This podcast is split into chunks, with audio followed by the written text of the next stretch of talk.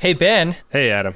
Well, thanks to all of our listeners, we have sort of been courted by some networks to join. And we are super excited to announce here before the episode today that we are joining Maximum Fun dot org. Pretty much the dream network for both of us, I think. Yeah, like when we talked off mic about the idea of joining a network, it was really only about joining this one. Like, I know yeah. that gives away all of our leverage business-wise. But, uh, like... Fortunately, the ink is dry, so... Yeah. But if you don't know about Maximum Fun dot org, it's a network of comedy and culture podcasts that includes things like Judge John Hodgman, My Brother, My Brother and Me, uh, N P R's Bullseye, Jordan Jesse Go, Throwing Shade, Lady to Lady, Can I Pet Your Dog? There's so many great shows on this on this network. So if you are a fan of our show, I think the chances are pretty good that you would love everything else on this network. Their network is so good. Like, I actually don't understand why they would want us on it. Like, like yeah. one of these things is not like the other, and it's I us. I do kind of feel like the other shows might be a little bit embarrassed to be sharing the airwaves with us. They are so great. Like, these are my favorite podcasts that I listen to that are on this network. So I am super pumped to be a part of it. I am too. And uh, nothing is really going to change with our show other than you're going to hear uh, promos for other shows on the network uh, peppered into the episodes, which uh, are always really fun to listen to. They're fun and funny. And then you'll hear the Maximum Fun stinger at the end of the show. And that's it. There are a lot of really cool podcasts and podcast net- networks out there, but I think very few of them do what Maximum Fun does. They are they are sincerely making great show, and I'm happy to be part of it. You know, we, we uh, haven't done a lot of advertising on our show, but we've done a dab. And uh, while while I think that it was a successful experiment for us and didn't detract from the quality of the of the show at all. Uh, one great thing about being on a listener-supported network like Maximum Fun is that, you know, we don't have any pressure to really lean into advertising. You know, we might still do an ad from time to time, but that's not like the business model here. It's it's more just about making something that's great and giving it away for free, and the people that really like it can can help out monetarily if they want. Totally. Like, if, if I were listening to a podcast and they opened with the news that they were joining a network, I'd be like, ah, oh, fuck. Like, it's going to be it's gonna be full of ads, and my my favorite show is going to get ruined, and I'm never going to listen again. That is mm-hmm. not happening here. Like, that's that's like the main takeaway. It's, it's going to be the same terrible podcast you've come to know and love. But uh, two hosts that are even more excited to be doing it than, than they were already. Yeah, absolutely. Our biggest thanks to Maximum Fun dot org for having us on board, and uh, we look forward to a long, great relationship with them producing this terrible podcast. Yeah, and we are sorry to all of the other podcast hosts on the network for what this does to your image. It's like... It's like we sat down at the cool table in the lunchroom, and everyone else is getting up to leave. This is the podcast equivalent of that. Yeah. Ugh, sorry, guys. Here's to the finest crew in Starfleet. Engage. Captain Jean-Luc Picard of the U S S Enterprise. Captain Jean-Luc Picard of the U S S Enterprise. Welcome to The Greatest Generation, a Star Trek podcast by two guys who are a little bit embarrassed to have a Star Trek podcast. I'm Adam Pranica. I am Ben Harrison. Ben, the episode we're about to watch today kind of creeped me out. How do you feel about it? Uh, I'm, I'm on a similar level. It's yeah. hard, hard to feel too creeped out right now because I am barbecuing and drinking a beer. Oh, shut up, man. Yeah. I would... There's nothing stopping me from doing that. No, nothing. You, you know what? I'm gonna I'm gonna go off mic and run to grab a beer, and then I'm gonna be right back. You're gonna hold down the show oh, for me. So so I gotta vamp while you're yeah while yeah you run okay. upstairs. I, th- I think this should only be like like fifteen seconds. Okay. Okay. Okay. Okay. Okay. Okay. okay. Um, you know, while Adam is away, uh, I should tell you that I have half a mind to open this box of Star Trek cards that he bought for me uh, on air today. I don't know if he's going to have his handy when I spring that on him, so he might be uh, he might be forced to pop up and run and get those as well later in the show. Uh, and I'm back. Oh, okay. Hey, hey, hey. And I've got a beer. Oh, that sound effect proves it. Oh, that's nice. Oh, that's uh, nothing more refreshing than a nice cold beer and a Star Trek podcast. Hey, guys, what have you been talking about? Oh, nothing. Okay. I'm, that'll be a fun surprise when I go to edit the episode. This is becoming a speech. You're the captain, sir. You're entitled. Hmm.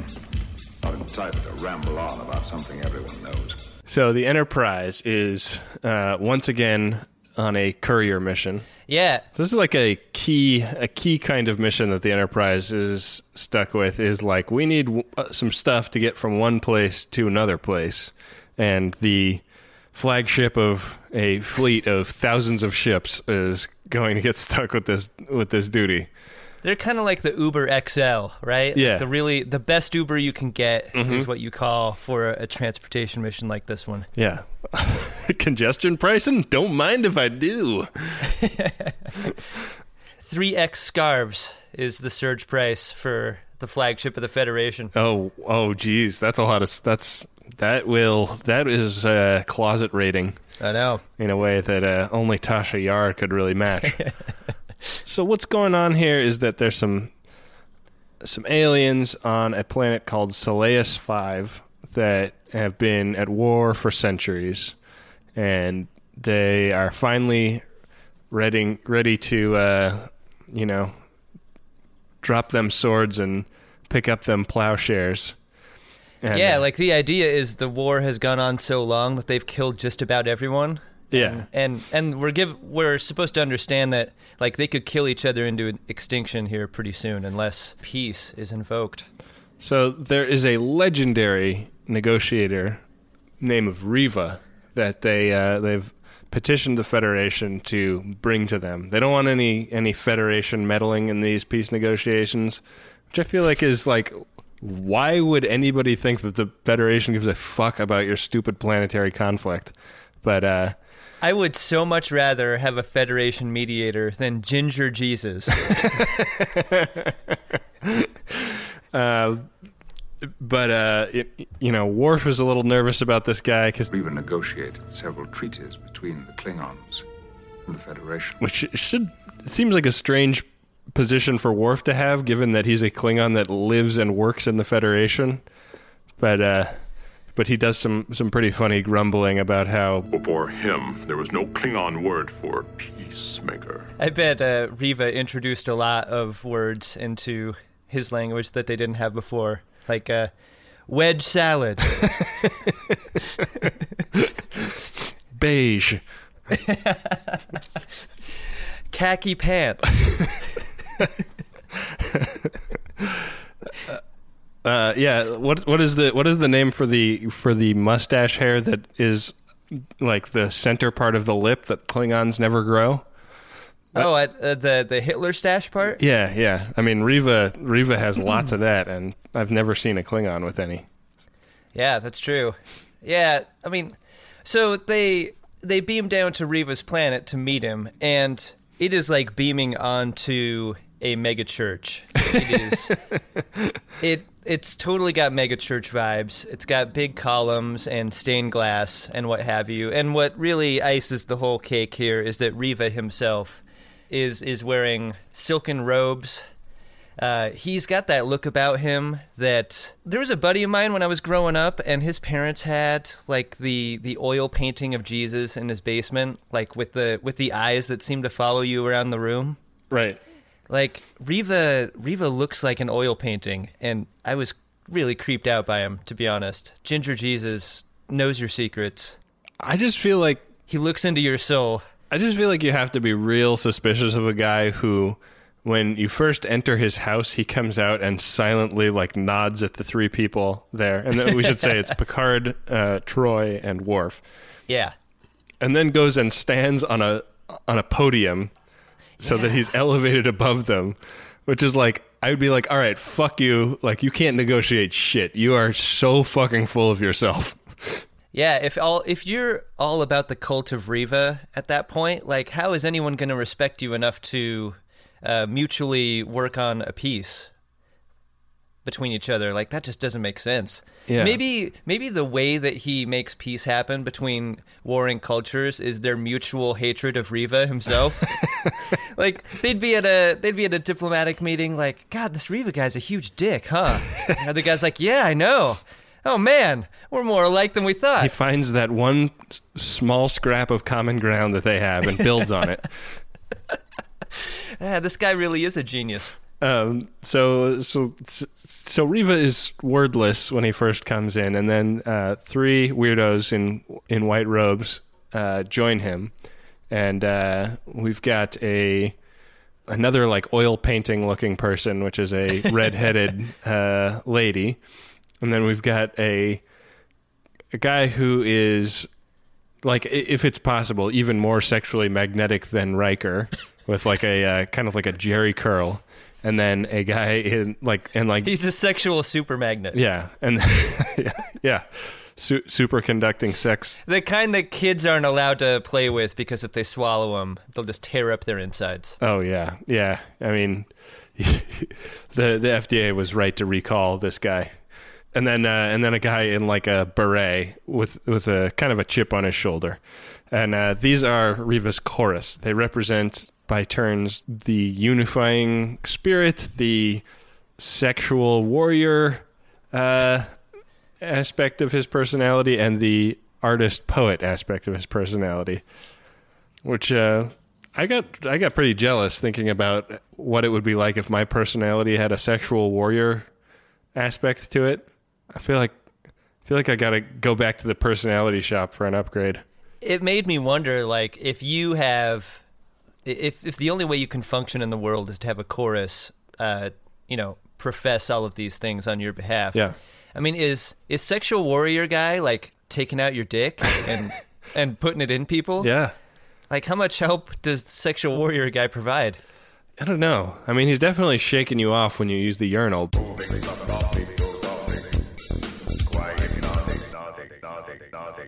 So uh, it is explained uh, by Riva via his chorus that he is deaf and he has this telepathic link with his chorus where they hear his thoughts and interpret them into sounds, and then, you know, he receives the responses, I guess mostly by lip reading, but also through them. Uh, and uh, and this is like a normal situation for members of the ruling line of his planet, which uh, appears to be humans, but um, I guess not. Like, they're somewhat telepathic.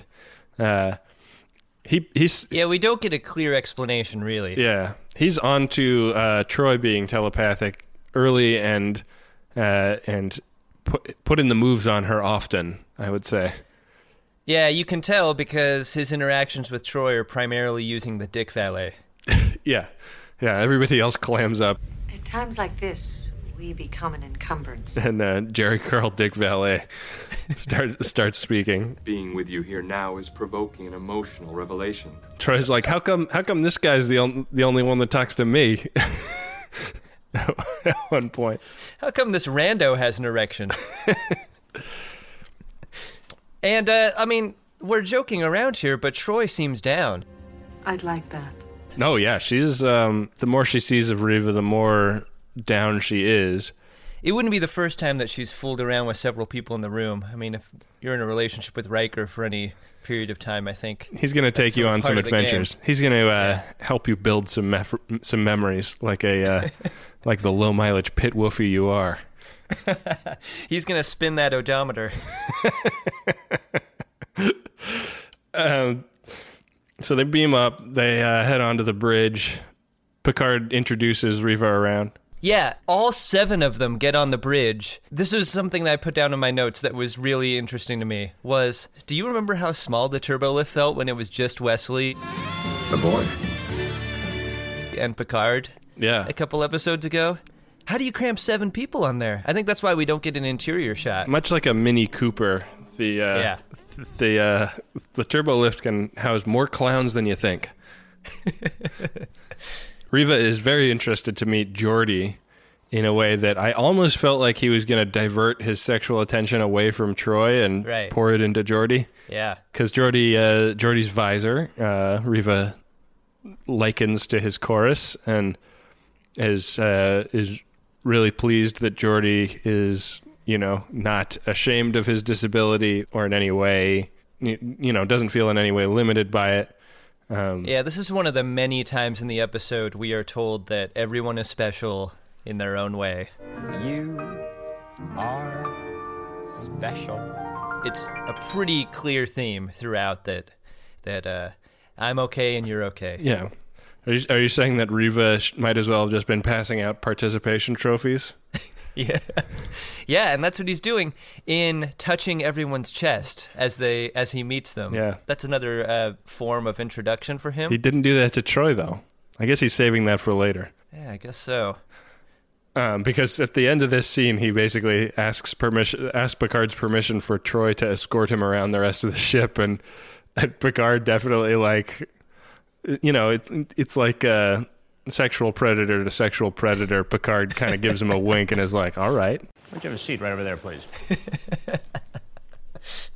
I see what you're trying to do, and I like it. I, I fully respect this. It is the guiding principle of a dark leading base. Now you can't find it within yourself. All right, so they get to this planet that has uh, Solais V, the, the war planet, and uh, and they uh, they pick like a, a piece of high ground that they're going to beam down to. The uh, the the aliens, the indigenous aliens that are at war with each other, are immediately pissed off because Picard deigns to radio them up rather than having Riva make the first Uh, contact. Like they're they're like, "We don't want to talk to anybody that isn't Riva." And uh, I'm that impression was spot on, by the way. Yeah, these are these might be the dumbest aliens that uh, that the series has to offer. They're like nothing but ersatz Klingons. the The way the actors uh, were told to play them is is like as sniveling as as Ferengi and as stupid as the stupidest Klingon. Like they're just they're just so unimaginative as a, as a, as a species.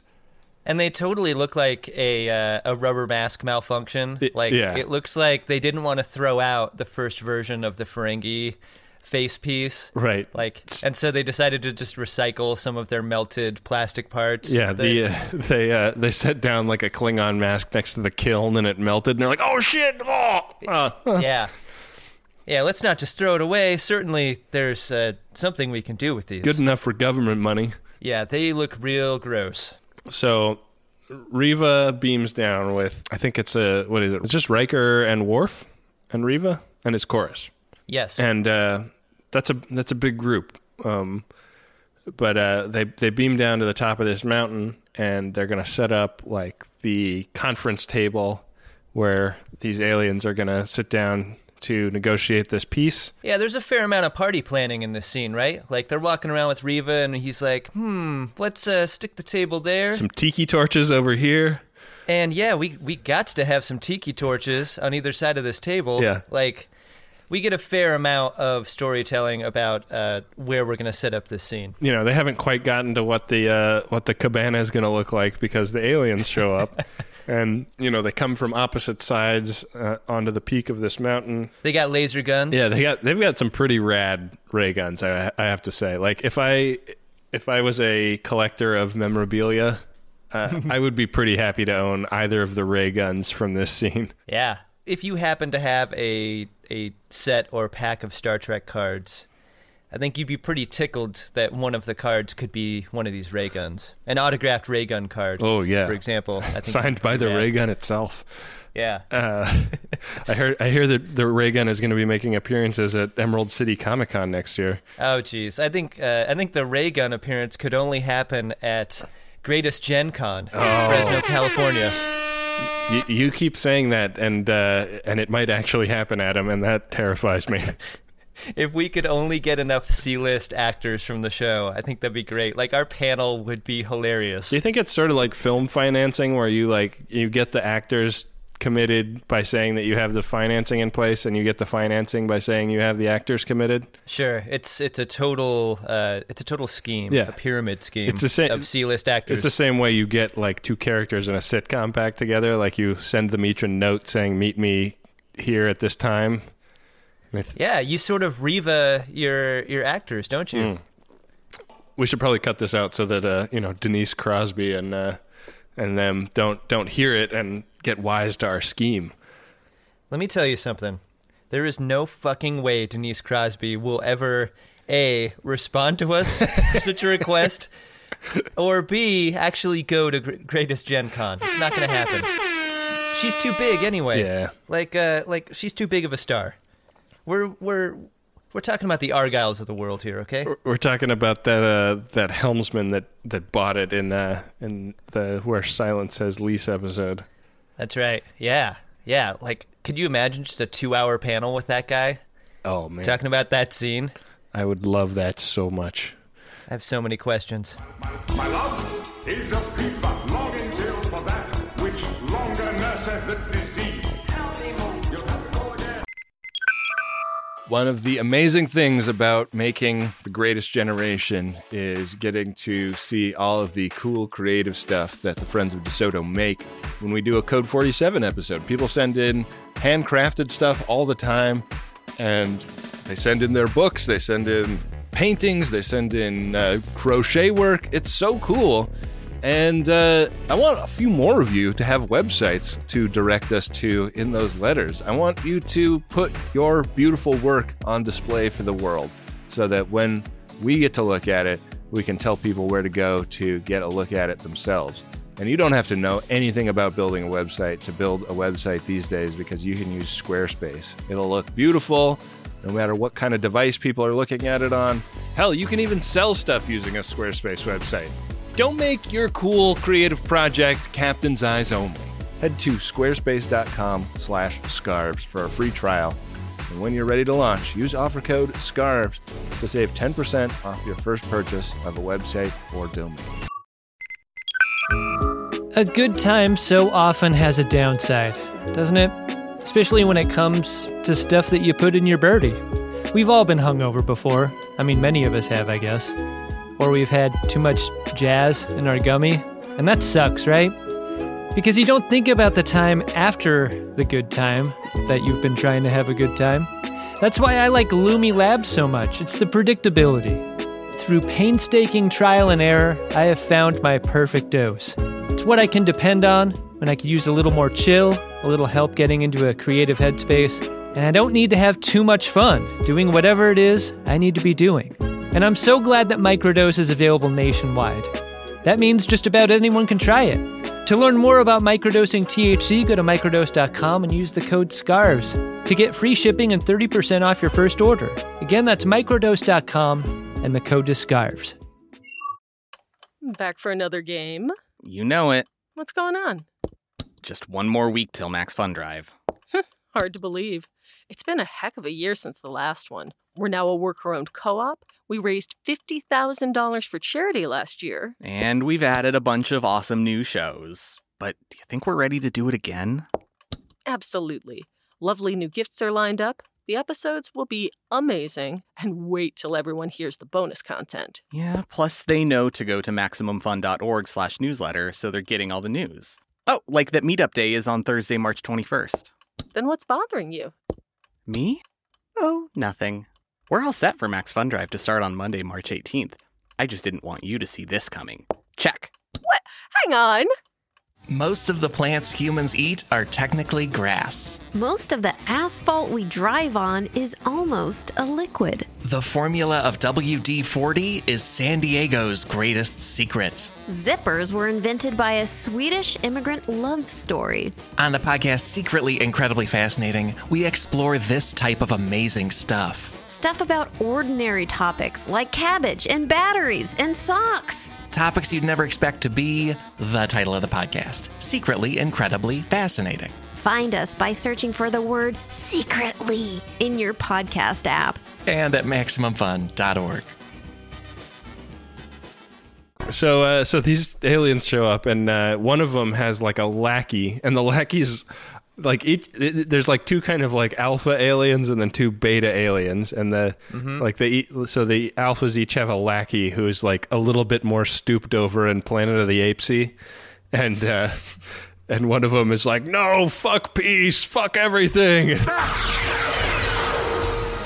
Starts like blasting away with his ray gun, and wouldn't you know it, he manages to score a single shot that takes the entire trio of chorus members out in one go. So yeah, and his ray gun is set to gore because yeah. the way these people die is is terrifically awful. Yeah. Like we, we haven't sort of, we haven't seen this much gore since Conspiracy and or Nazis looking at the Ark of the Covenant. Yeah, it's like all three bodies have been put into a giant microwave and then melted in two seconds. Yeah. It was great. Good effect. Good effect. Uh, the the only uh, downside of this effect is that they had them kind of, uh, you know, throw their hands up in despair and then froze them in in one specific position so they could match up the like digital skeletons that, that yeah, they comp in, yeah. and uh, and it's it's a little bit of a silly pose that they that they meet their end in. You don't want to go out like that. Nah, dog.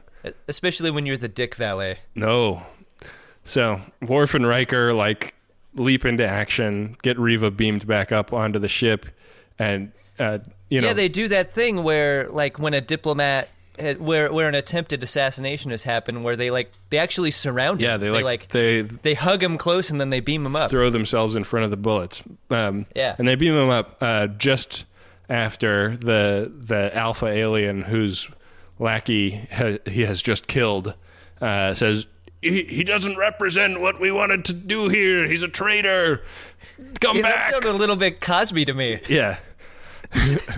You got to come back down here, Rudy. There's no proof that I did anything to anyone. I, I'm America's father, Theo.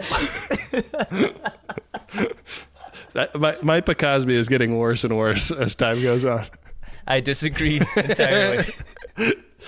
So uh, they get back on the ship. Riva is pretty verklempt. Oh, he's pissed, and you can tell he is because his hand gestures are spasmodic. And uh, he, he is basically screaming with his hands. Yeah, his uh, he's made himself as incomprehensible as he can possibly make himself. And um, I think that, uh, you, you know, like there's, before they beam down, there's a scene where he and Troy have uh, have a nice romantic dinner together, and Cock Valet is asked to leave at a certain point. So they they just kind of have established like the most basic sign language communication between each other. Yeah, it's basically Riva making an okay sign with one hand and then like repeatedly pointing his the finger from his other hand through the O. Yes.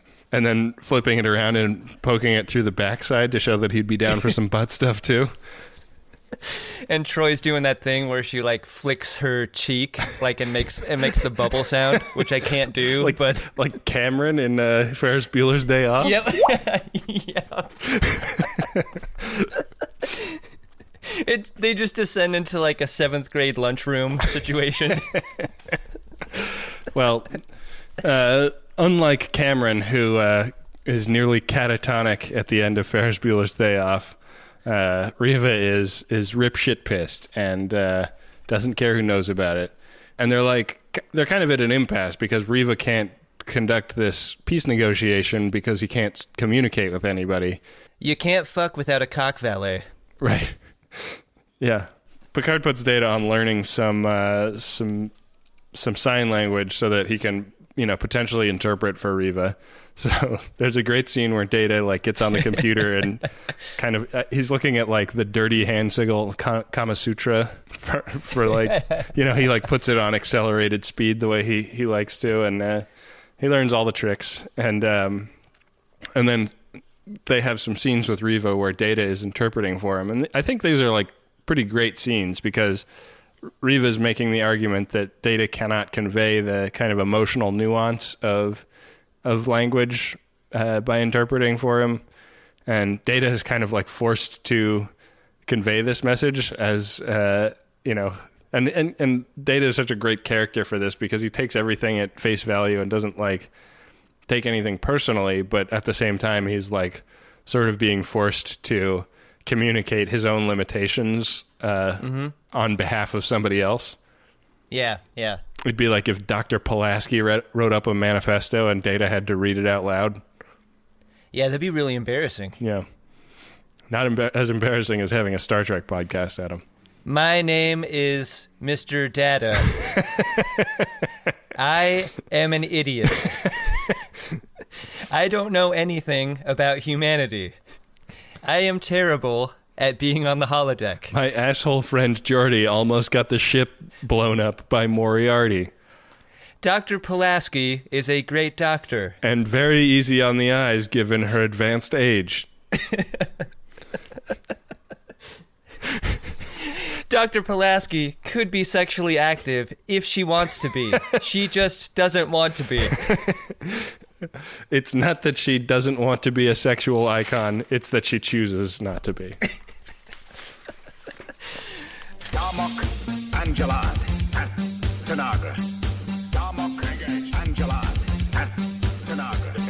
So, uh, in a very short amount of time, Data knows sign language.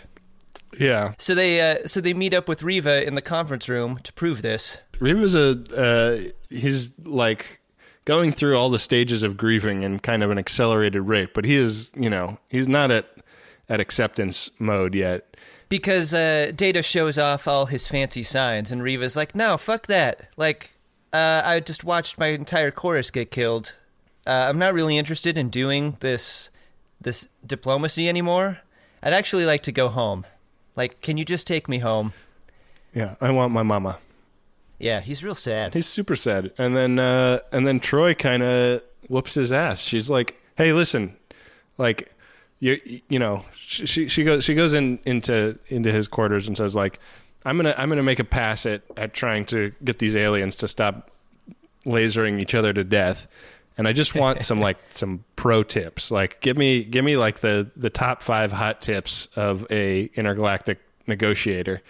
And Riva is like, you know, there's not like a trick. It's fucking hard work, and it's hard work because you have to get people communicating. You have to get them to find a small piece of common ground and start communicating with each other about that, really listening to each other. Do you think Riva's so pissed because, like, it's stated earlier on in the episode, he has never not made peace between two warring factions. Like, he has a perfect record yeah. for being a, a diplomat, and he lost his first one. Troy is like, it happens to everyone, man. Right. You got to get back in the game. Do you think that's that's the main issue, is that, like, his pride is hurt? Or is it actually that he's grieving his his dead chorus? I don't know. I sort of felt like uh, there were two different things at play here. Well, it's a bit of both. I mean, like, he's not doing the show must go on type of type of math here. He's he's like he's he's not hearing George Zip's uh, encouragement in his mind. Excuse me, Doc. I've got a plane to land. Before going back out and, and winning the big game. No. Yeah. uh He's just, he's feeling real sorry for himself. He doesn't, uh, you know, he's he's in a, a totally new... That was new, another two percenter right there. Yeah, yeah. The, uh, I think every episode of this show we make one joke that only three listeners will, will understand. You've won a contest if you get that reference. He sort of tries to kick her out by saying, like, listen, like, this this is a game of turning weaknesses into strengths, and... It's just, it's not for the faint of heart. And she she goes, hey, why don't, you've got a weakness right now. Why can't you turn that into a strength? She's like, I've been turning soft into hard forever. You forget who you're talking to. I know from weakness. I know from strength. And he starts like, you know, nodding. He's like, oh, shit. That's kind of interesting. He started to hear the Notre Dame fight song in his head. Like, yeah, all right. I can do this. Oh, word? And uh, that kind of that inspires him to go back down, and so uh, he beams down to the planet, and uh, they replicate the triangle table and the tiki torches that they uh, were trying to get get ready for this other party. And uh, this is a new location for this summit, though. I don't know if you noticed this, but when they first transported down, they've returned to Anybody Canyon. Anybody! The canyon where uh, Riker walks off to the ledge and screams, "Anybody!" I, I was, I, I definitely felt like it was a similar, similar set. You're thinking it's the exact same set. I'm thinking it's exactly the same. It's a different color psych and like just a different yeah. sort of color scheme to the whole thing. They've graded the rocks a little differently. But it's Anybody Canyon. Yeah. Um, yeah, we should say that this is like we are we've fallen back off the wagon when it comes to exterior sets. It's just another fucking dusty gray styrofoam planet. They once again just sort of set up the scene with a table and a tiki torch, and they sort of this time they radio up to Geordi to like get stuff sent down, sort of like Geordi's working at a Pier One, like like can you just send down some wicker baskets and uh, and a triangular table and a couple of tiki torches? And sure enough, the table set. And that's sort of like uh, that's sort of like the end of the episode, right? The table set. Riva's like, "I'll take it from here, yeah. guys." And uh, and Troy and Worf and Riker beam back up. I am the cutest of all. There are four lights. We've skipped over one scene because it really like has nothing to do with the plot, but uh, that is in fact the end of the episode. This uh, this one scene we've skipped over is Geordi takes a visit to sickbay and talks to Pulaski about his visor and having it replaced with ocular implants. She's saying like, you know, we can we can put in ocular implants that look like eyes, but they're in fact mechanical. You'll lose about twenty percent of what the visor is giving you as, as far as like as far as visual information. Um, the other thing we could do is regenerate your uh, optic nerves and replicate you some brand new eyes, and we'll just pop those right in. And he's like, I, that's not possible. I've like, as far as I know. And she goes, I've done it twice. I know what I'm talking about. And uh, Geordi is kind of confronted with this crazy choice of like, you know, going to a natural set of eyes and losing this amazing advantage that the that the visor gives him. If I'm remembering correctly, I feel like he decides uh, he doesn't really reveal what his decision is going to be. Like it, the scene sort of leaves it as this is something that Geordi's going to have to have to meditate on. I think this is the first time that we're introduced the, to that tension with him, because up until now, I never got the idea that Geordi wanted to be free from the visor or wanted to be uh, wanted to have human eyesight. Or whatever, like, his interaction with Armus was shitty because his glasses were knocked off of his head and he was temporarily blinded. Like, there are there are drawbacks to his way of living, but sure. In the same way that Data always expresses that he wants to be more human, you don't really, I haven't, up to this point, really gotten that read off of Geordi that he's like, God, this visor sucks. Like, no. I would, I would love to be out of this thing. But this is the first time he's actually given that choice. Yeah, so it, it was an interesting scene, but... Uh... doesn't really go anywhere. It doesn't really have any bearing on the episode and doesn't wind up being its own plot. It's just kind of like dropped in at the end of yeah. the, toward the end of the episode. Like, I feel like they just needed some time to pass and they were like, yeah, I don't know. You know, we're talking about disability here. Like, let's, uh, let's drop this in. It's also the first time that I think we are to understand that Pulaski is anything more than just a total asshole. Like, Like, she she demonstrates some competency, some, like some she's compassion. Done a special thing medically. Yeah, she she shows some compassion for someone else, anyone else. Like, this is sort of a turn for her, too. Yeah, that's a, that's a great point, Adam. As you were watching the episode, did you find yourself a drunk Shimoda? Incredible! Drunk Shimoda! I sure did, Adam. Um, drunk Shimoda is our award for a character doing, doing something funny or or ridiculous, uh, much like Jim Shimoda, our favorite character from episode two of the series. I'm giving Picard the Drunk Shimoda award for this episode. Uh, right at the beginning of the episode, Picard gets on the turbo lift with Commander Riker, and he's heading for the transporter room to go pick up Riva, and Riker's like, I don't, I'm not, I'm not in love with the fact that you're going on this away mission, and Picard, Picard says, oh, cluck, cluck, cluck, number one, sir, you're being a mother hen. I just thought that that was such a funny way of putting the role that Riker plays with keeping Picard off of away missions that uh, that uh, uh, I, I just couldn't help but but award Picard the drunk Shimoda for that. He's clearly more of a rooster, that Riker. Mm-hmm.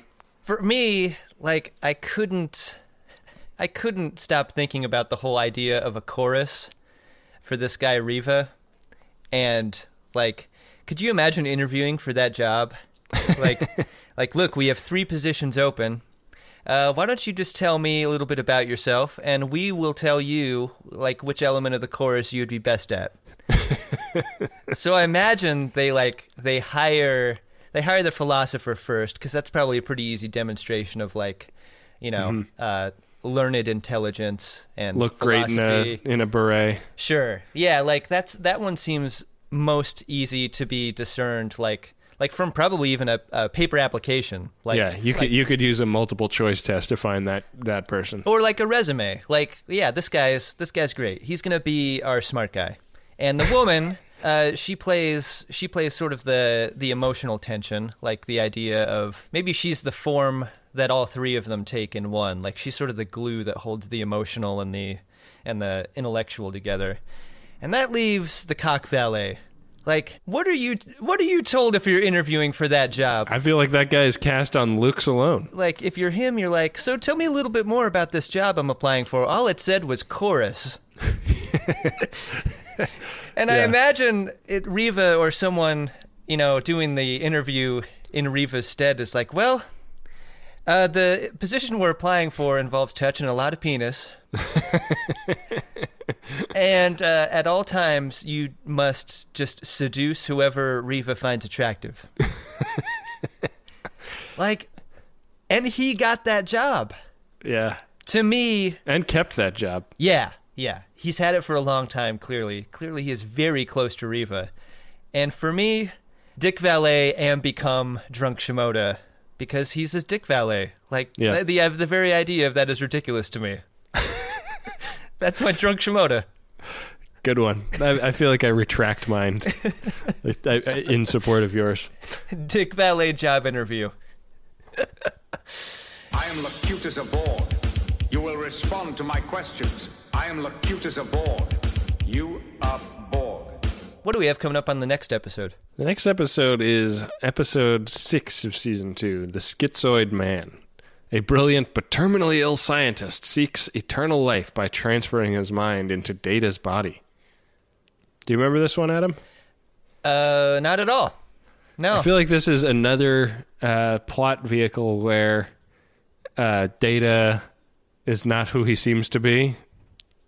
And uh, I feel like we had that in the last season, so I'll be curious to see how they uh, how they make this at all a different episode.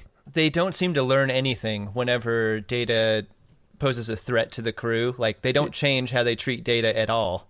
No. They, they sort of... I feel like they should give him a shock collar of some kind. Like, like the, if he ever gets out of line, like, it just cuts his head off or something. Yeah. Yeah. It'd be nice. Well, uh, maybe we'll learn a little bit more about that on the next episode. Let's hope that we do. uh, if you ever want to talk about this episode or any other, you can reach out to us on Twitter uh, using the hashtag Greatest Gen. You can also find me and Ben there. I'm at Cut for Time, and he's at Benjamin R, A H R. We should thank Dark Materia for our theme music. And uh, we should also say go to w w w dot gach dot biz for today's episode and all other episodes. Uh, you can also email us at drunk shimoda at gmail dot com. Yeah, we've been getting a lot of fun emails lately, so thanks for that.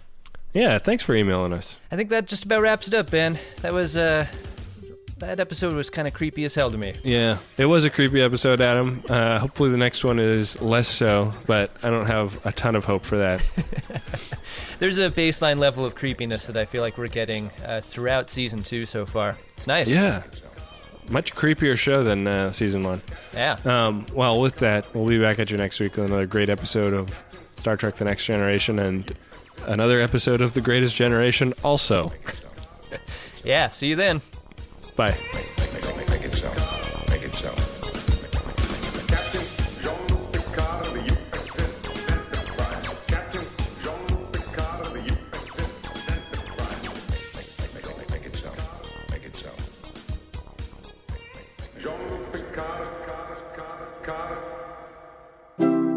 Maximum Fun dot org.